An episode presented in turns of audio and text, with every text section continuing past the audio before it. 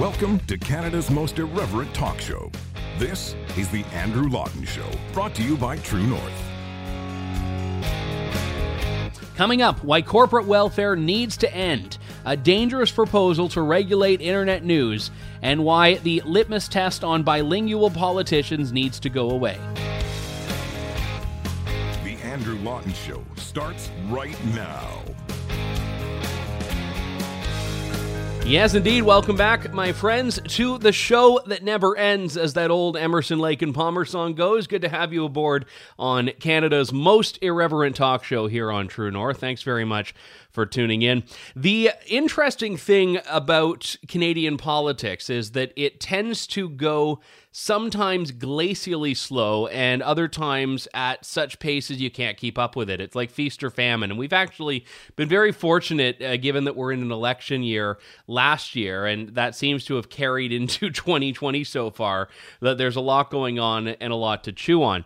Not that political news is necessarily good for the country, but it's good for talk radio. So uh, when the country's doing well, I'm happy as a Canadian. When the country's in rough shape, I'm happy as a broadcaster. So it's like that old saying that I've kind of coined, which is there are no bad experiences. There's good experience and there's material. So we're in the material column right now in some respects. We're going to talk later on in the show about this bilingualism litmus test that the media seems to be injecting into Canadian politics and even into the Canadian Conservative Party's leadership race, which normally has been relatively insulated from this whole Franco supremacy thing that we see going on. So we'll talk about that later on in the program. I also want to give a little bit of a toast to Nigel Farage and the Brexiteers who are going to be successful. Britain is leaving the European Union at long last, and it will be this will be the last episode of the show that is recorded while the UK is in the EU. So we have to talk about that and acknowledge a great farewell speech that was done and some other things that are going on in the show today that we'll get to as well. I try not to at the beginning of the show tell you too much about what's happening because sometimes I change my mind mid middle of the show or I mean sometimes I change my mind mid sentence with where we're going. So those little previews about what's coming up, little known fact, I record those at the end once I know what I've talked about. I shouldn't have told you that. No, you, you never want to know how the sausage is made. So disregard that. It's like a jury. You have to just pretend you never heard that and, and move on with your life. I do want to start off, though, if you are a credit card user, uh, you are not getting any benefit, even though the company that you may well use for your credit card got a huge $49 million check from the government. This, this is absolutely insane. MasterCard one of the two biggest credit card companies in the world, gets $49 million from Justin Trudeau's government to form this intelligence and cyber center, which is going to be $510 million that it costs. And of that, almost 10% coming from the federal government. The center's goal, according to an article in the Vancouver Sun, or a Canadian press article actually, to ensure that any internet enabled device, ranging from phones and tablets to computers and vehicles, can be used without fear that personal or financial information could be stolen. The center will support about 380 jobs and 100 co-op positions. Now I don't know if they mean like high school co-op students or paid co-op students, but 380 jobs, which works out to be I think it's like 140 or 150,000 per job if you take the total sum of money that the government is putting into this. But the thing that I find baffling is that on one hand we're saying this is for cybersecurity. And on the other hand, when Justin Trudeau was asked about this by Andrew Scheer and also by Jagmeet Singh in the House of Commons, his answer was non-existent. I mean, there there was nothing that he said to indicate what actually was going on and what this money was actually for. And I, I want you to hear this clip and let me know if you have any more of an idea than I do about what it is that Trudeau was actually doing here. MasterCard is a credit card company that makes money off of people who can't afford to pay their full balances. Why did the Prime Minister think that they needed a handout? The right honourable Prime Minister. Mr. Speaker, we continue to invest in things that are going to create jobs for Canadians and support hardworking families right across the country. We recognize uh, that investing in different sectors of the economy uh, allows us to move forward in a positive way for Canadians. Everything this government does is focused on growing the middle class and helping people working hard to join it, like the tax cut we're moving forward with that is putting uh, more Absolutely. money in the pockets of 20 million Canadians and lifting Absolutely close to a million people off of the federal tax roll. These are the kinds of things that make a difference in people's lives. To give this profitable company $50 million of public money while they drag their feet to deliver the health care that Canadians need so that they can, uh, they can afford the medication. Why does the Liberal government keep giving money to profitable companies instead of investing in our health care? The Right Honourable Prime Minister once again, the NDP is choosing to share uh, this uh, erroneous perception uh, that uh, we have uh, not taken real action on moving forward on reducing the cost of prescription drugs for Canadians. We've moved forward in significant ways that have lowered the costs for prescription drugs for Canadians. We've continued to move forward on creating a national drug agency, on moving forward on a strategy for uh, high cost uh, rare disease medications. We know there is much more to do. We will continue to work with them and everyone everyone in this house to deliver on affordable health care for all Canadians. What? I. What? So somehow it ends up becoming about healthcare and pharmacare. And I realize part of that is how NDP leader Jagmeet Singh asked the question. But the original question that Andrew Scheer put forward, a very valuable one. We're talking about a company that posted, I think it was 60 billion or 16 billion dollars in profits. I, I want to verify that because I had it up on my screen here a moment ago. I think it was 16 billion dollars in revenue last year, not profits, revenue. And we're still talking about a multi billion dollar company and a profitable company, and one that in many cases is recession proof in some respects. Now, in, in other areas, you look at consumer behavior. If you don't have uh, much money, you don't have much cash flow, you're more reliant on credit card.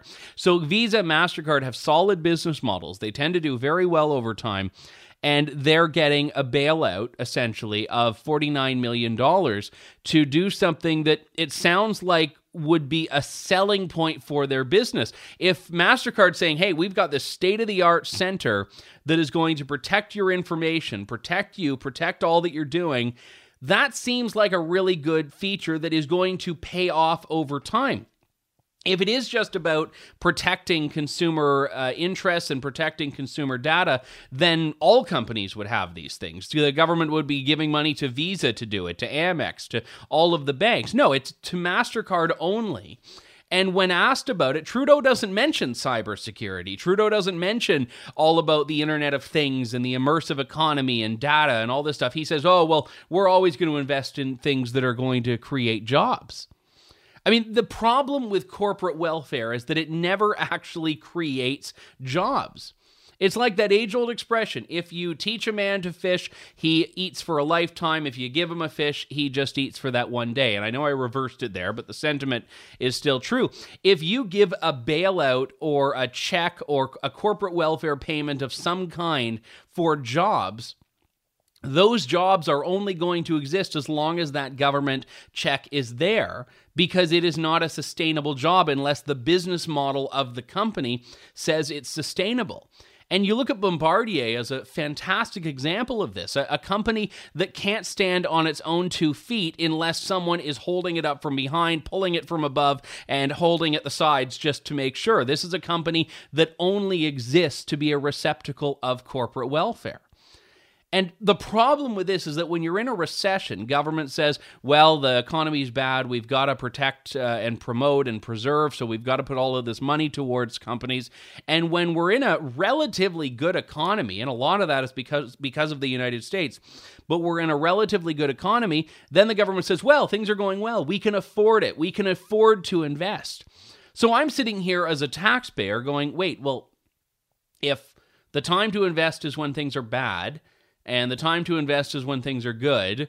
And when things are in between, you invest because you don't want them to get bad. When is the time to not spend money on this? When is the point that, okay, well, I guess we don't need corporate welfare anymore? And it, it's not just MasterCard, it's not just Bombardier. Loblaw, a great example, which just a few weeks ago announced job losses despite getting millions from the federal government, I think last year. It might have been two years ago, but I, I'm pretty sure it was last year. I mean, so when Maxime Bernier comes out and says we're going to end corporate welfare, everyone said, "Oh, well, that's terrible. That's you can't do that." Why? What on earth does Canada get out of corporate welfare? Corporate welfare is what leads to companies like SNC Lavalin staying on board and online and getting government contracts. Corporate welfare is the mentality that keeps Bombardier on life support. And corporate welfare is even rewarding profitable, I'd say successful companies. For what purpose? For what purpose? How are Canadians benefiting from this money going to MasterCard? And interestingly enough, I was reading in one article a, a, comment that said this is actually going to be about cybersecurity for the entire world. So, this little center in Vancouver is going to be part of MasterCard's global operation. And I know Canada is going to get the employment out of it, but then I'm like, well, wait, why is customer satisfaction for Mastercard customers in Britain or India or Japan or the or the United States. Why is that now the responsibility of Canada? And this whole thing is absolutely senseless, but this is where we're going. And now Justin Trudeau's got a friend for life from MasterCard. He's got a friend for life from the people that are going to be working at this center in Vancouver. And the whole point is if the economy is doing well, these companies clearly can afford to staff their own centers and they can afford to do their own projects because the other side of corporate welfare is that government is picking and choosing winners. Why not Visa? Why not Amex? Why not TD? Why not Scotia? And and the reason is once you start doing that, you can't afford it. You can't afford to pay everyone off. So you just pick and choose which ones do. And then these companies have a competitive advantage over all of the other ones. You let the market work this stuff out. And that's why I absolutely love Rick Peterson's idea, which is the conservative leadership candidate who is rehashing the tax plan that he had in 2017 in the leadership race, which is to say a 15% personal flat tax for personal income tax and an abolition, a complete abolishment of the corporate income tax rate. And doing this is going to let individuals better manage their finances and also take a lot of the burdens off of companies, particularly small and medium sized companies, so that they can better be equipped to deal with the market and, and deal with the market realities. And the way you support companies, real corporate welfare, is by allowing a climate that can let them invest. Because the problem is that there is inevitably going to be a race to the bottom. And you see this with production, with film productions. There are more and more, if you watch the credits of movies, which I do because I have no life, the more and more films you see at the end are produced in partnership with the state of Georgia, produced in partnership with the state of Oklahoma, even produced in partnership with these, and ones that are filmed in Canada. The list goes on of oh, the Telefilm Grant and uh, ACTRA and the uh, you know Quebec Film Board and the Canadian Film Board and the National like it. Uh, it you see this, and the list goes on and on of all of these organizations that contributed in some way to buying that production going there. And remember, when Amazon was looking around for its HQ2 that uh, everyone was asking about, this was like pathetic the way that cities, provinces were bending over backwards to say, How much can we give Amazon? We're just going to make it rain to buy them to come here. And I, I, don't fault the companies for this because the companies are doing what any company is. If if if if someone were to come to me and said, Andrew, I'm going to give you uh, this for this thing you're already going to do anyway. I'm going to pay for 20% of it. I'd be, all right, just sign me up. Hand over the check. Where is it? The responsibility is for government to say no and to say, listen, I mean, we can promise you we'll stay out of your way. We won't regulate you out of existence. We won't tax you out of existence, but we're not going to get into this race to the bottom of buying you to come here because that's what these companies are doing now. They're leveraging their own existence and it's forcing corporate welfare to be ramped up, which is why you have to stop it all. You can't just pick and choose. You have to say, no, this is not something that we are going to rely on as being a tool to somehow grow the economy because it just isn't going to work that way. And that, by the way, when Trudeau says in that little response there, or what was supposedly to pass for a response about the importance of you know growing the middle class and those seeking to join it, we still don't have a definition for it. So, this minister for middle class prosperity, Mona Fortier, has been on the job now for how long? Three, three months, pushing three months, and still cannot identify it. And this was, I think, absolutely laughable because the middle class is this malleable term but Trudeau speaks of it like it's gospel. He says, oh, you know, the middle class and those seeking to join it. Okay, seeking to join it. What's that target? What's that benchmark? How do I know when I've made it there? How do I know when I've joined the middle class? And the answer to that, according to Trudeau and according to uh, Minister Fortier, quote, the income required to attain a middle class lifestyle can vary greatly based on Canadians' specific situation. Canada has no statistical measure, no official statistical measure of what constitutes the middle class. The trick in this is that everyone thinks they're middle class because no one no one views themselves as being particularly wealthy. I mean, you've got the super rich obviously, but most people, even those who are very affluent are going to say, yeah, you know, I'm middle class. And we subcategorize under there upper, upper middle class, middle middle class, lower middle class. But the government is basically mandating this group that it has no interest in defining, which is great because this is what they do with assault weapons and all of these other things. They just pick a word and expect that everyone knows what it means when it's actually nothing to do with what the government is saying it's to do with. But it's laughable to me that so many people are prepared to go along with this you as might as well have the ministry of feel goods, the ministry of platitudes, the ministry of whatever. Silly walks was the old Monty Python one, because this is what we're dealing with here. It's a ministry that is completely non existent for a portion of the population that is not defined. Imagine, for example, there was a minister of poverty and they were asked, okay, well, what's what's poverty? What's poverty? And they said, well, you know, it's you, you, have got to be uh, open to you know different things, and you know, re- re- poverty looks different in Toronto than it does in uh, Hamilton, than it does in Owen Sound, than it does in Burnaby, and uh, you know, poverty, uh, you know, you you know if you're impoverished, like, well, Okay, maybe you do, but if you're talking about a national strategy to address it, you'd think or hope that maybe there is a number in mind or a metric in mind. And it's not just that they haven't figured it out yet, it's that this minister doesn't seem to think it's relevant to even have one. Because she's now had several months, but MP Pat Kelly asks her in the House of Commons, okay, what is it? And she's like, yeah, there's, there's no measure. Then what's the point? How do we know if we've succeeded in achieving that Trudeaupian dream of joining the middle class if we don't have a measure to know we've got there. More of the Andrew Lawton Show in just a moment. Stay tuned. You're tuned in to the Andrew Lawton Show. Hey, welcome back. So, I don't really trust government to do all that much, and I don't think I'm alone in this. So, color me a little bit skeptical of these proposals that appear in a report that was just tabled before government the other day. In fact, a report chaired by Janet Yale, who was the head of the Broadcasting and Telecommunications Legislative Review Panel.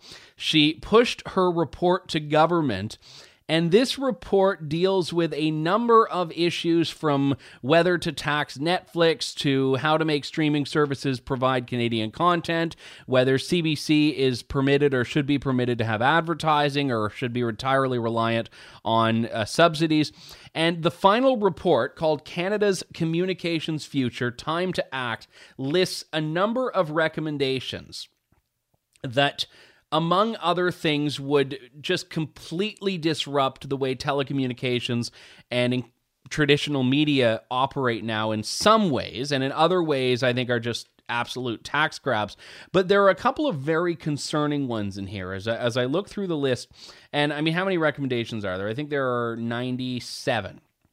97 recommendations, but I want to read two in particular that have stood out, and I might do more in the future as I work my way through this. But the two in particular, number 73 and 74, we recommend that to promote the discoverability of Canadian news content, the CRTC impose the following requirements as appropriate on media aggregation and media sharing undertakings. Links to the websites of Canadian sources of accurate, trusted, and reliable sources of news with a view to ensuring a diversity of voices and prominence rules to ensure visibility and access to such sources of news.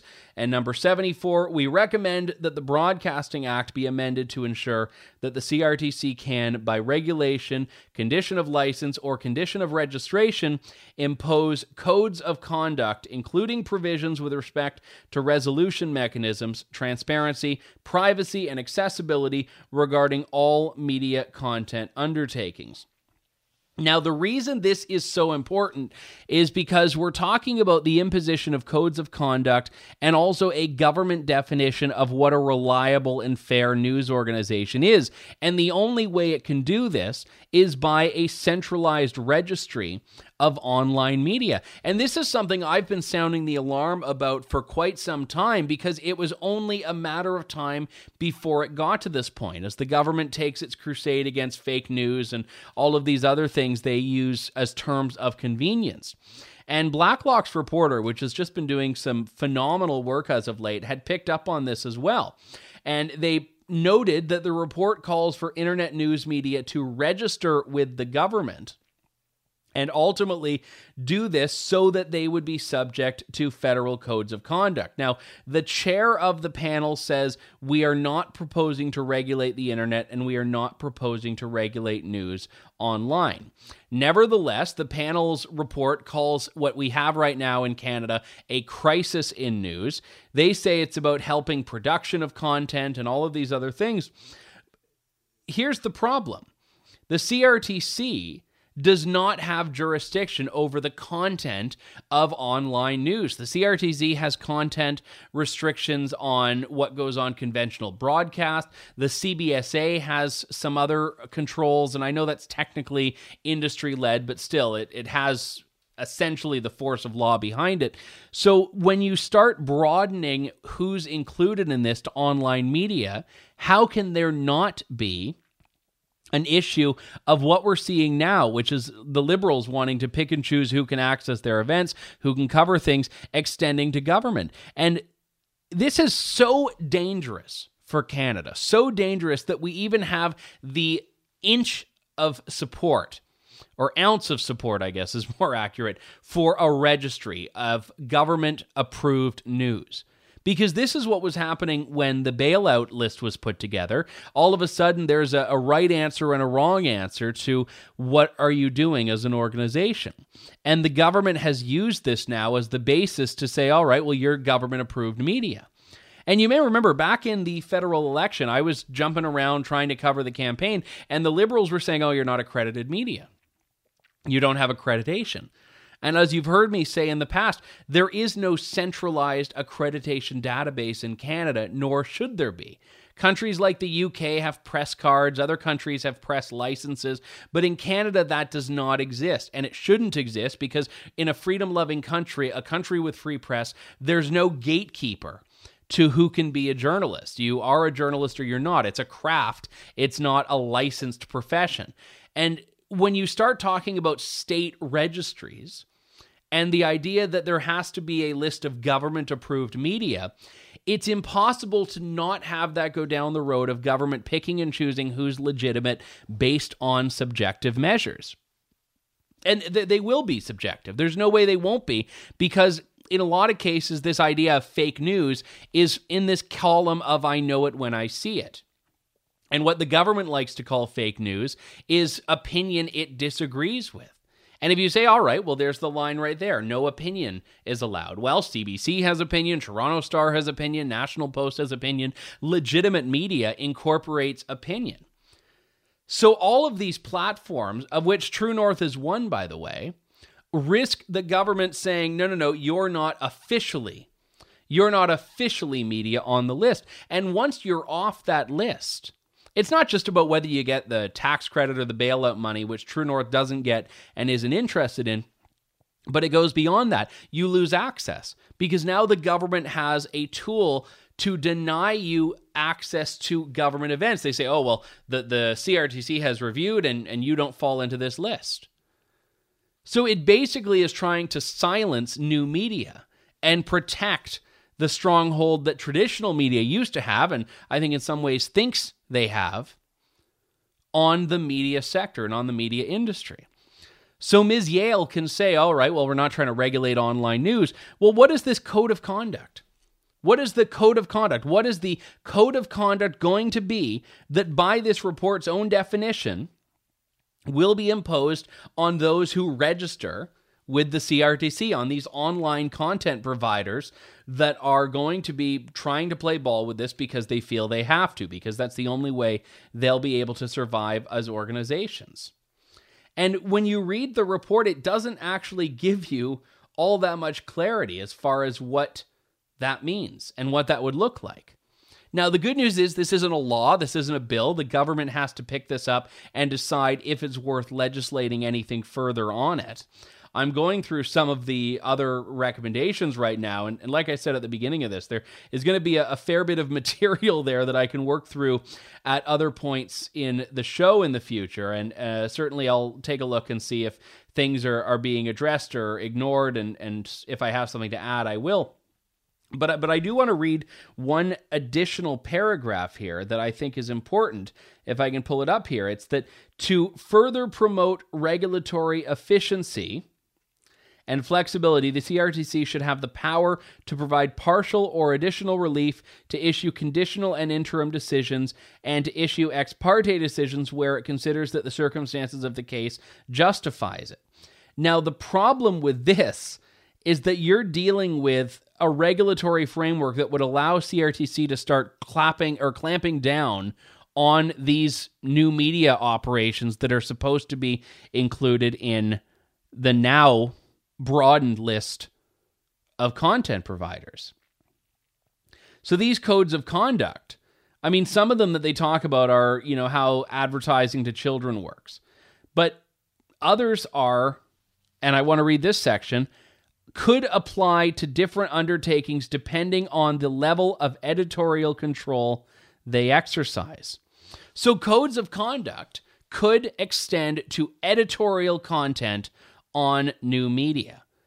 And that is absolutely the death knell for free speech in Canada if the government is now regulating the internet speech, not just by saying who's official and who's not, but even by having the mandatory capability of enforcing adherence to an editorial code of conduct. And I'm sorry, but there is no way in hell I would ever agree to play by their rules. There isn't. This is not an organization that has jurisdiction. And if government gives it jurisdiction, everyone better stand up and say no. And this is, by the way, just to segue into a clip I wanted to play for you, what the UK has done with Brexit. I said at the top of the show, the last day, the last show that is recorded while the UK is in the EU.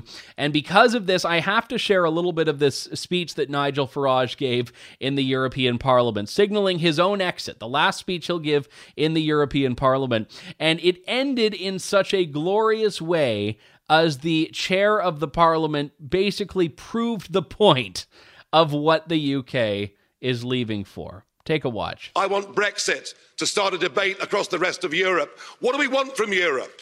If we want trade, friendship, cooperation, reciprocity, we don't need a European Commission. We don't need a European Court. We don't need these institutions and all of this power. And I can promise you, both in UKIP and indeed in the Brexit Party, we love Europe. We just hate the European Union. It's as simple as that. So I'm hoping, I'm hoping this begins the end of this project. It's a bad project. It isn't just undemocratic, it's anti democratic, and it puts in that front row. It gives people power without accountability. People who cannot be held to account by the electorate, and that is an unacceptable structure. Indeed, there's an historic battle going on now across the West, in Europe, America, and elsewhere. It is globalism against populism. And you may loathe populism, but I tell you a funny thing it's becoming very popular. and it has great benefits. No more financial contributions. No more European Court of Justice. No more common fisheries policy. No more being talked down to. No more being bullied. No more Guy Verhofstadt. I mean, I mean, what's not to like? I know you're going to miss us. I know you want to ban our national flags, but we're going to wave you goodbye. And we'll look forward in the future to working with you as sovereign. If you disobey the rules, you get cut off. Could we please remove the flags? Mr Farage, could we remove the flags, please? That's it. It's all over. Finished. Could I please ask for quiet?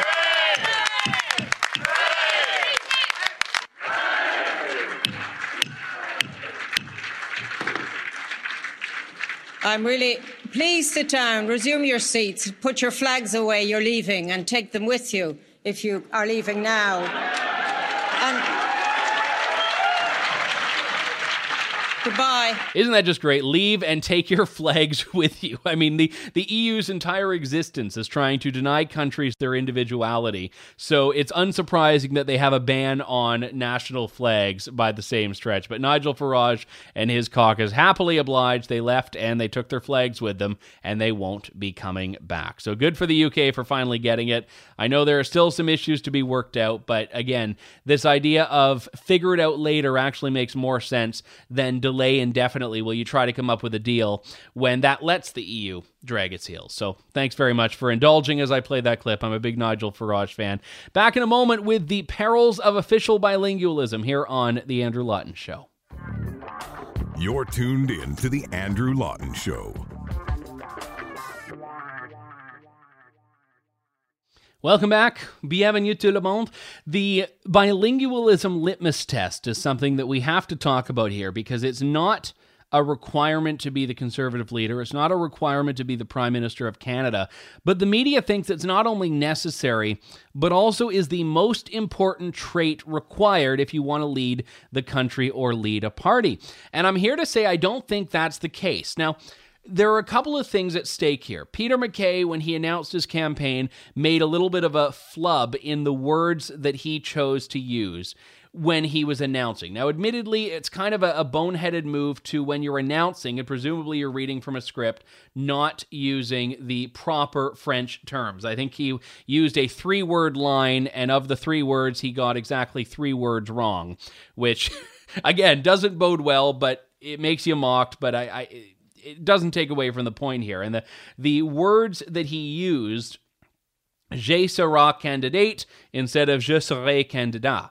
And well, that may sound similar if you don't speak French. It's if you were to say it in English, it would be like IMB candidate or IMB candida or something, was what Stephen Maher of Maclean's tried to compare it to. And it's not as amusing as JFK's infamous ode to the jelly donut, the Ich bin ein Berliner uh, error in German.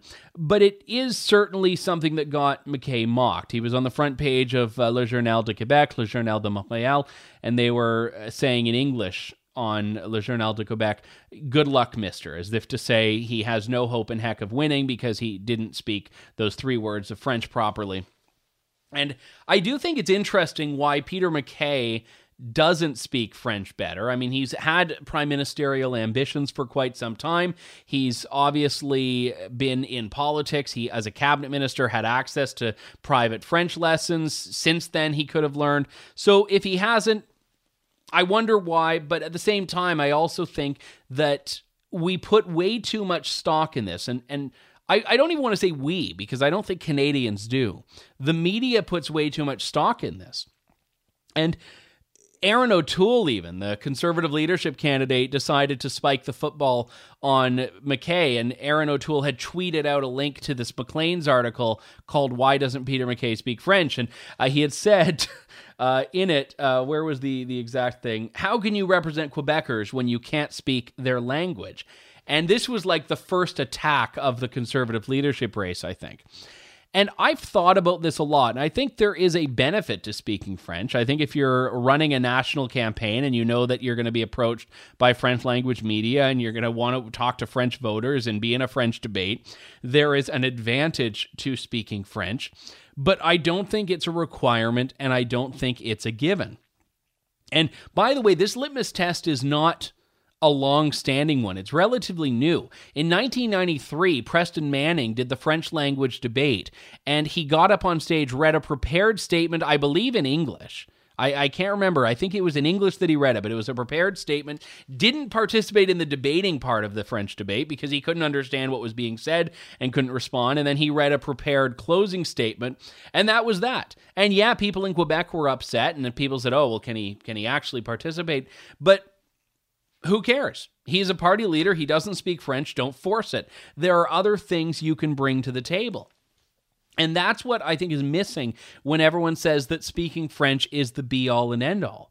If you're from rural Alberta or BC or Saskatchewan or most of Manitoba and most of Ontario and most of Atlantic Canada, the only reason you have as a politician to speak French is to run for leader of your party, basically. I mean, there's a reason that in Ottawa, hey, so and so is learning French is kind of code for, hey, I think so and so is running for leader of their party. Because why else would you need that skill if you are representing a part of a country that doesn't have a French population, which is most of the country? Outside of Quebec and outside of New Brunswick, the only two provinces that have officially enshrined French, the French population is minuscule. And even Ontario, which has a, a Franco Ontarian population, and Manitoba, uh, the tiny, tiny percentages of the overall population of these provinces. We are a country that has French. We are not a French country. And I think a lot of this comes back to official bilingualism. And I want to talk about that in a moment with a representative of Canadians for Language Fairness, Gordon Miller. But I also think it's important that we understand that this is very much a media driven narrative and not one that the Conservative Party of Canada needs to take too seriously. But there are people in the CPC that do take it seriously. I think a lot of that is because they just are backing a candidate who speaks French. So if they can say, oh, no, they, they got to speak French, you can't have someone who doesn't speak French, it's just because they're trying to draw people to, to whoever their candidate is, kind of like Erin O'Toole was doing in that tweet. But I also think you need to look at the numbers. When Stephen Harper won a majority government in 2011, he had only five seats in Quebec. So a conservative majority even does not rely on Quebec votes. And francophones outside of Quebec, I don't think are as obsessed with this need to speak French like Quebecers are. And obviously, it's their language. I get it.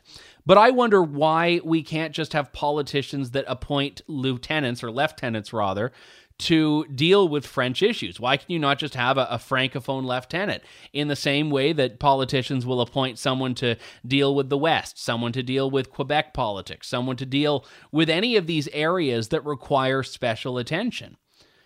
You know, the prime minister represents all Canadians, yes, but they don't have to be themselves the embodiment of all Canadians. You know, a prime minister has to represent liberals, conservatives, NDPers. That doesn't mean they need to be all of those things. They can't be. You can represent francophones without yourself speaking French just by surrounding yourself with a team of people that's going to help you do it the same way you would to represent all of these other Canadians, like those from the North, like those who are Indigenous. You don't have to be those things to represent those things. And yes, is it an asset to speak French? For sure. But if the time that someone could have put into speaking French, they put into volunteering or re- learning about history or bettering themselves in some other way, why is that less virtuous than learning French? That's the question that no one's been prepared to answer. Want to talk to now from the board of directors of Canadians for Language Fairness, a group that fights against official bilingualism. Gordon Miller, who joins me on the line now. Gordon, thanks very much for coming on, sir. It's good to talk to you. Thank you. Very good to talk to you, Andrew. So let's start with the first question here of whether you think and your organization thinks that someone needs to speak English and French to represent all Canadians. Well, I, I guess really our position isn't whether they need to. It's that uh, our concern is is that language always seems to trump merit, and, and merit is is the principal uh, consideration for any major position in Canada. And uh, as far as I'm concerned, I don't care whether the prime minister is unilingual English or unilingual French, as long as that person stands for principles. And uh, if we're talking about the current Conservative Party and their consideration that the leader has to be bilingual, uh, I, we just don't agree with that. Well, you raise that, an important. It, it's a, it's desirable, sure. Um, all other things equal, bilingualism's an asset. Well, but that's the point there is that it is something that you can look at, I think, or should be able to look at as one of many qualities that someone could have. And it's like you're hiring for a job. You say, all right, well, you know, they have a master's degree, but they don't speak French, but they have 10 years of experience. And you decide at the end of it on balance which assets matter the most and, and which bundle of assets and traits you might think is better than someone else's. The idea that we see the media putting forward now seems to be as though it, it's a deal breaker. And that idea of making it non negotiable, I think, opens us up to, and I'm glad you brought up merit, a lot more issues down the line if you're prepared to ignore all of those other traits as long as this one is met. Right on, Andrew. Uh, in fact, if this country operated in the way that you just described, it would be a different country and a vastly more, um, uh, I would say, uh, prosperous and harmonious country. I know you're because, up there in Ottawa, and I used to live in Ottawa years ago, and, and I was working for government, so I didn't really leave the downtown that much. And I had this vision from just walking around those couple of square kilometers that it was a I mean, at least half English, half French city, but certainly uh, one that felt as though the French uh, population was a lot larger than it actually is if, you look at the broader city. And, and I do think that it's important to note here that official bilingualism has, it sounds like, created this idea and this perception that there is a lot more of a presence of Franco Canadians than there actually is, outside of Quebec anyway. Well, you get that impression, uh, and, and, that that's actually a legitimate impression because uh, Ottawa, I think it's somewhere around 13 or 14 percent. We have francophones, uh, but you do get the impression that it's much more when you're downtown. But a, a lot of that's because the federal government is is in Ottawa is about 70 percent francophones. It used to be 30, and now it's 70 how things have turned around. But you know, all of those francophones are from Quebec and they're downtown in Ottawa, so you get the impression that the city is much more French than it really is. Now, is this something that we can link back to a, a real market pivot point, or has this been a, a gradual rise? Because I, I, think that the issues that we were talking about at the beginning with the conservative leadership litmus test that we see presented, and that stat you just mentioned about francophones in the public service, I think those two have to be related. Well, uh, actually, I, am kind of missing your point a wee bit, but. Uh, it's all very related. It all goes back to the Official Languages Act, and the growth of uh, the francophones in, in, the public service is strictly based on French, and it's gotten to the point now. Uh, and unilingual or sort of marginally bilingual uh, anglophones in the uh, federal government they're all they're afraid to even speak about it but uh, there's there's a definite discrimination going on there uh, it, it can't be denied and that's that's Ottawa. Yeah, but I guess the question that I was putting there is has this been more gradual, or was it just when that Official Languages Act was put into effect, it was as though a, a, a switch was flipped and we've never gone back? Well, yes, a flip, uh, a switch was flipped, but but yes, I mean it, wasn't instantly going from 30% uh, francophones to 70% francophones, and quite honestly, I can't tell you. Um, what exactly the gradient was over the years, but uh, here's where we are today. And the Federal Public Service is a francophone organization now. And, you know, when you get right down to it, um, the whole concept of bilingualism is fine and uh, official bilingualism. Well, actually, we really don't agree that there should be language laws, but we certainly do agree that the federal government, where it meets the public, should definitely be able to address the public in both languages. And I think, you know, if you look at the city of Ottawa, they do an excellent job in that regard in, in terms of being able to address both languages. In fact, I think we, we actually think that they go way over the top, but fine. At, at the public interface, that's where bilingualism should be. And, and in this country, uh, when I really, when you think about it, uh, you know, Anglophones who grow up in Quebec have an opportunity to be bilingual. Francophones who grow up in the rest of Canada have an opportunity to be bilingual. There's amazing opportunities for bilingual people where we need to have bilingualism. But the problem with official bilingualism, it's just over the top. And it really, what it amounts to now is that you really have to be competent you know, highly competent in French. 85% of the Canadian population can't qualify for a, uh, any type of a supervisory or management job in government because they're just not sufficiently bilingual. Not only that, if you go all the way back to the Official Languages Act uh, and look at the percentage of the Canadian population, it was somewhere around 13, 14% or so, uh, or, uh, was uh, capable of being bilingual. Uh, today, I think it's 16 or 17 percent. It's hardly changed, and that's with all of this money that's been thrown into all of these, uh, you know, French immersion schools across Canada. It, it's it's just over the top, and you know, when we start talking about expense, I mean, we don't even know how much it's cost for all of the training for bilingualism in the in the federal government, and what's more is that training doesn't work an awful lot of the time because they go on French training, but then they're still not sufficiently qualified to take those senior positions. Because you just can't learn a language uh, because you go and take courses and that sort of thing. You need to be immersed in it. You have to live in it. And that's never going to happen in, in across this country. Well, and that right there is one of the big problems we see with conservative leadership candidates in the current context, but politicians more broadly, is that they're criticized for not speaking French. And even the ones that do go through the process of learning enough to get by are then criticized for not being good enough at French. And at a certain well, point, sure. it seems like all they want all is for them to be born as regard. francophones.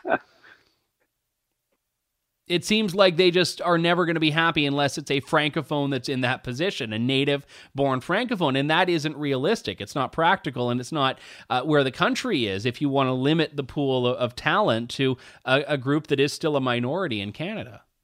Well, not only limit the pool to a minority, it, it happens to be a minority that comes out of Quebec. And if you look at what's happening in Ontario, they were trying to put through new. Uh, a couple of new acts that would make Ontario essentially officially bilingualism across the province. And uh, how do you fill all of the necessary jobs when everything has to be bilingual? Well, they're going to have to come to, from Quebec. So, I mean, it's almost like they're asking for an invasion. It, yeah, it, it really, it's, it's uh, funny though because I, I, was in Montreal for a, a, project I was working on for uh, one of the other hats that I wear, and I had to navigate the bureaucracy. And I, I have a passable knowledge of French. I, I, don't consider myself fluent or bilingual, and I was uh, dealing with the city of Montreal, and, and at one point could not find someone who spoke English. Um, now I don't have an expectation of that. I'm in Quebec; it's a French province. I get that, but it is interesting how there is a double standard there that what Quebec is able to do as far as not having anglophones in uh, positions of service uh, would never be able to fly on the reverse in the federal government anyway. Well, absolutely. Actually, uh, in Canadians for Language Fairness, uh, we actually believe that Quebec as a province has it right. Uh, they are a French culture with a French language, and they want to preserve it. That's great. We don't agree with language laws, but the point of the matter is Quebec French is, it, it always has been, and it probably always will be. Uh, unfortunately, the rest of Canada is English, um, always has been, uh, but will it be with the amount of money that's spent by the federal government on all of these linguistic activist groups that are trying to make the rest of the uh, country officially bilingual province by province. Well, fortunately, it'll never happen out west, but Ontario is in dangerous position. And if you look recently, um, the federal government, it, well, let's put it this way. Um, education is, is, a provincial responsibility under the British North America Act. Uh, in Ontario, uh, Doug Ford uh, said, We're not going to go ahead with this ridiculous expense in this French university in Toronto. Uh, and then all of a sudden, the federal government comes in with money and buys them off. Well, you know that that's a huge problem because first of all, the federal government shouldn't be involved in education, and, and, and second of all, uh, Doug Ford essentially ca- capitulated and said, "Okay, well, you know, you'll go ahead with it now." Uh, not to mention with Bills 135 and 137 to make Ontario, uh, you know, totally uh, francophone, bilingual, etc. Uh, he, he was basically silent on those things. Now, yes, they didn't pass the, you know, the, the second for the second reading, but nevertheless, uh, he he was he was invisible, and we really need to start speaking up because, as far as I'm concerned, I, I have complete respect for any francophone living in Ontario. Uh, I, I think they should be able to be addressed in their language at the interface of the federal government. Uh, I would say, though, the Ontario government, uh, in communities where numbers warrant, by all means, but there's no way we should be bilingual across the province in that regard, because we just shouldn't be spending money on that. We're broke to begin with. Yeah, very well said. And we were talking about a bit, a bit, about the budget early on. So, you know, you can have all these things on the wish list, but uh, doesn't mean you have the ability to pay for them. Gordon Miller from Canadians for Language Fairness joins me on the line now. Thanks very much for your time, Gord. Well, thank you, Andrew, and thank you for uh, discussing the issues. You know, that story in Montreal was very true. I was trying to get a parking permit, and there was only one person in the city of Montreal, Bureau d'Access, they call it, that could help. She was on lunch. When she got back from lunch, she didn't speak English. And I try, I really tried my best. But at a certain point, you're dealing with technical terminology where I don't have it in French. She had very little English. She had less English than I had French. And the greatest part, where if I were to script it in a movie, you wouldn't believe it happened, was when a Vietnamese guy was the savior for whom English and French were his second and third languages in some order. And he comes out and greets us with hola in Spanish. So we just what we needed, another language into the mix here. But eventually I got the parking permit. So all was good in paradise or Montreal. Anyway, that does it for us today. My thanks to all of you for tuning into the show and supporting the program. We'll be back next week with more of Canada's most irreverent talk show. The Andrew Lawton Show on True North. Thank you, God bless, and good day, Canada. Thanks for listening to The Andrew Lawton Show. Support the program by donating to True North at www.tnc.news.